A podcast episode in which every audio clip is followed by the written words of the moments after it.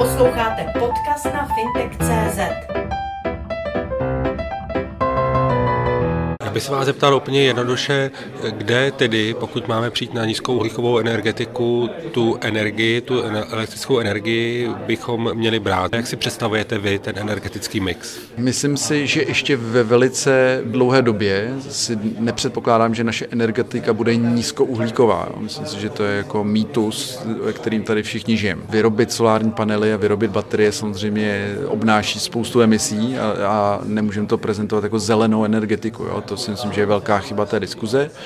Je to technologie, která je jako dílčím krokem k něčemu možná lepšímu, ale není to nějaký samospásná technologie bez emisí. Jo? To je prostě mýtus. Myslím si, že ten podíl nakonec eh, z OZE eh, celoevropsky by mohl být někde kolem 50%. Eh, jádro, tak jako například vlastně sleduju dost pana Míla, což byl bývalý zmocněnec pro dostavbu jedné elektrárny, tam se mi líbily jeho argumenty o takzvaných mikrojaderných zdrojích. Dokážu si představit, nejsem nějaký zarytý odpůrce jádra, dokážu si představit rozvoj této technologie na, opět ne na té velké centrální úrovni, ale možná na menších lokálních. A myslím si, že ještě dlouhou dobu bude konzervativní zdroj uhlí používaný. Myslím si, že minimálně jako 10 let to potrvá, ale nepůjde to do nuly. Jo? Navíc myslím si, že ta nula na konci úplně ještě dlouho nebude.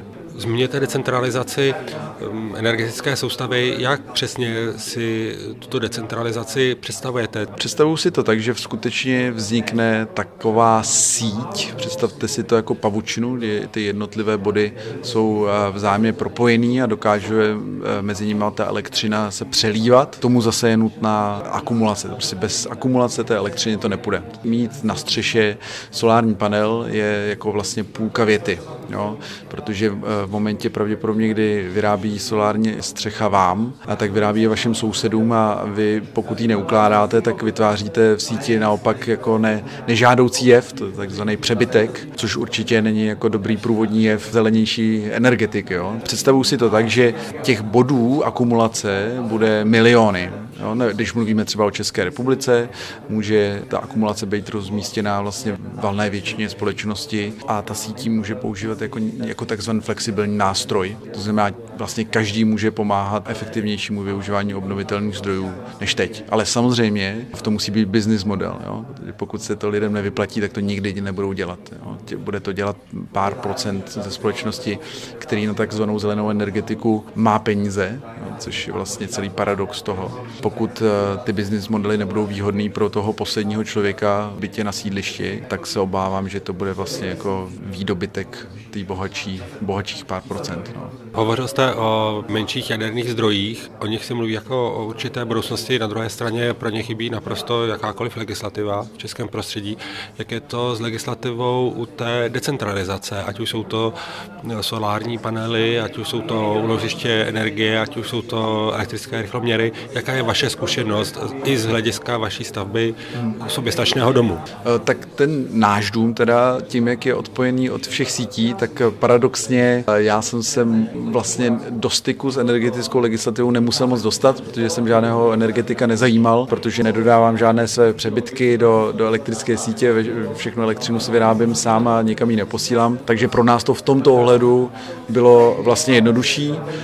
Co se týče legislativy třeba pro běžné domy, se solární střechou a nějakou standardní baterií v garáži, tak dneska už ty procesy fungují poměrně automaticky a už těm velkým energetikům se to vlastně vyplatí, takže jakmile se to vyplatí velkým energetikům, tak to většinou má tendenci jít eh, velice plynule a dobře, i po té legislativní stránce. Eh, kde už přichází trošku eh, problém, je, je právě ta zmiňovaná, zmiňovaný nástup chytrých elektroměrů nebo takzvaného smart eh, elektroměru, což je vlastně věcička, která by měla nahradit ty naše standardní analogové elektroměry a její hlavní přidanou hodnotou je, že dokáže v reálném čase monitorovat spotřebu toho daného konkrétního místa nebo výrobu a dokáží, dokáží v reálném, úplně v každou sekundu, jí, jí nějakým způsobem vyčítat vzdáleně. A to je přesně moment, na který můžou vzniknout spousta takzvaných zelených business modelů, ale dokud tahle ta malá věcička nebude na tom trhu, tak pravděpodobně to bude velmi těžký. A v Čechách to funguje tak, že když byste chytrý elektroměr chtěl, tak můžete oslovit svého distributora, ČES nebo EO nebo PRE. Oni vám ho rádi nainstalují za poplatek, eh, myslím, že teď je to 6,5 tisíc korun a za měsíční další poplatek 400 korun což je jedna malá větička eh, v jejich cenicích, ale je to malá větička, která vlastně zabraňuje jakýmkoliv business modelu na, na těchto zařízení postavených. Třeba ve Švédsku je to, je to vyloženě právo. V momentě, kdy zažádáte o tuhle věc, tak distributor je nucený to v rámci budování smart gridu vybudovat jako klíčovou infrastrukturu.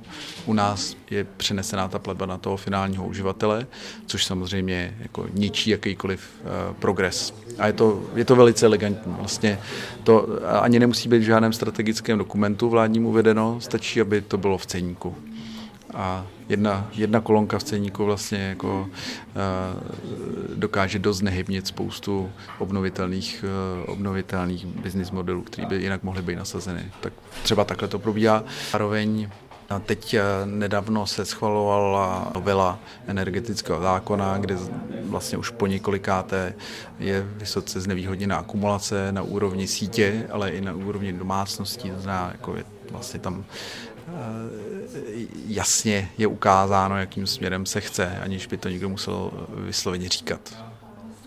Kdybych se vás zeptal jako úplný like, dejme tomu majitel bytu nebo majitel domku, co ten chytrý elektroměr mi všechno umožní a jaké další využití do budoucna by vlastně mohl mít nebo může mít? No tak například vám umožní provozovat eh, ten náš druhý projekt, který se jmenuje iBet Energy, tak jak jsem říkal, což je malinká baterie do domácnosti a v momentě, kdyby vy jste si dal domů, třeba já nevím, do chodby, protože je i hezká a funguje jako stolek, tak by, bez, tak by vám ten chytrý elektroměr ji dokázal zprovoznit, protože ta, ta jednotka by neustále věděla, jaká je situace na trhu a dokázala by v reálném čase buď e, elektřinu ze sebe posílat do sítě, anebo ji naopak přijímat. To znamená vlastně reálně pomáhat tomu trhu podle těch aktuálních vlastně podle, podle, zaprvé podle vaší eh, aktuální spotřeby nebo výroby a podle situace na trhu. Je to vlastně nástroj výrazně dynamický, flexibilní, který dokáže právě pomáhat obnovitelným zdrojům v momentě, kdy například tvoří přebytky nebo kdy elektřiny na trhu málo. Tak například. Vy jste při budování vlastně soběstačného domu, energeticky soběstačného domu, nejenom energeticky, tedy pracujete i s vodou, ale spolupracujete s architekty, spolupracujete s odborníky přes elektrotechnická zařízení. Jak v této věci hodnotíte znalost a vlastně tu úroveň eh, připravenosti na přechod na a využití obnovitelných zdrojů a obecně jaksi tu nízkouhlíkovou ekonomiku, energetiku? Co se týče elektrické energie, myslím si, že ten trh je poměrně daleko. Jo? Pořád se každý den dočítáme o nové bateriové technologii, která se někde objevila na trhu, nová revoluční chemická baterie, ale eh, reálně tyhle ty inovace jsou strašně daleko od jako reality toho trhu, minimálně cenově.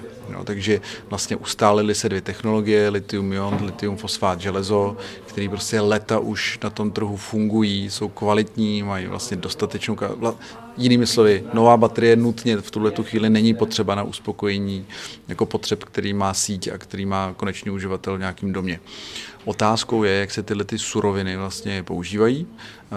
Nějakou základním paradigmatem toho trhu je, že se uzavírají do nějakých krabic neprodyšně postavených, to znamená, v případě nějaké poruchy, buď musíte spolehat na jejich záruční opravu, a nebo a doufáte, že ta firma, která vám to nainstalovat, bude ještě existovat, a nebo když nebude a když už jste po záruce, tak e, nemáte jinou možnost, než to třeba pořídit znovu, jo? což vám někdo, když vám to prodává s ceníkem, tak vám úplně neřekne, že, že běžně po těch šesti letech e, se stane, že třeba váš střídač neodejde, ale stane se s ním nějaká porucha. V momentě, kdy k tomu nemáte žádnou dokumentaci a, a nemáte záruku, tak je to na pořízení jako nové věci. Jo. Což je vlastně taková skrytá neudržitelnost. Jo. Sice máte technologii, která by měla být takzvaně udržitelná, ale ona je a priori vlastně postavená neudržitelně a neopravitelně.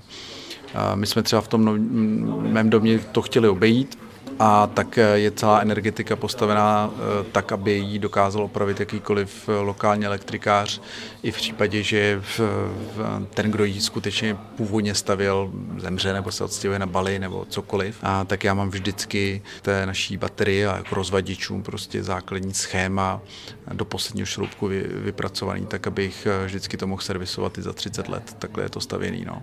Pokud typujete využití obnovitelných zdrojů pro Evropu na 50%, kolik typujete využití obnovitelných zdrojů v případě České republiky? Ježíš, to se strašně jako různí. Pardon, ještě bych se doptal, a kterých obnovitelných zdrojů? Jasně.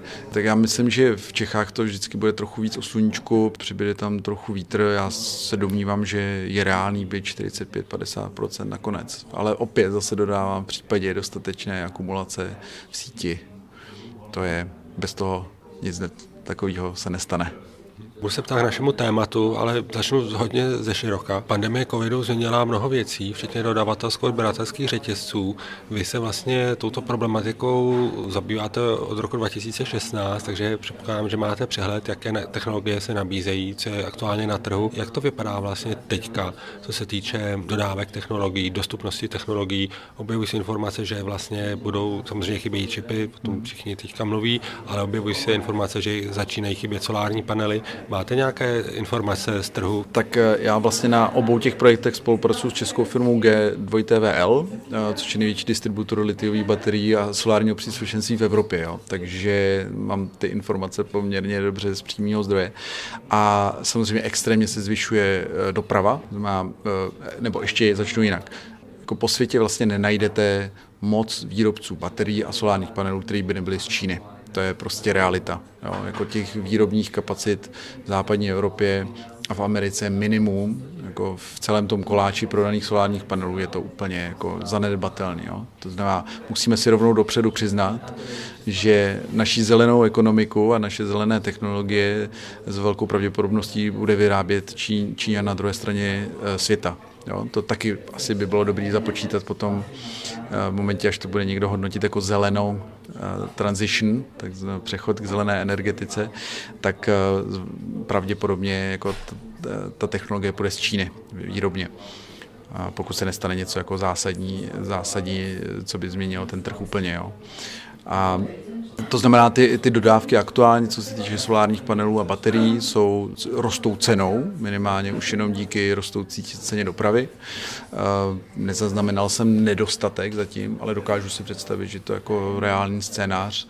A samozřejmě tak, jak roste doprava, roste cena těch jednotlivých komodit. Takže já bych spíš očekával spíš mírně stoupající ceny solárních panelů a baterií, než, než nějaký dramatický pokles. No.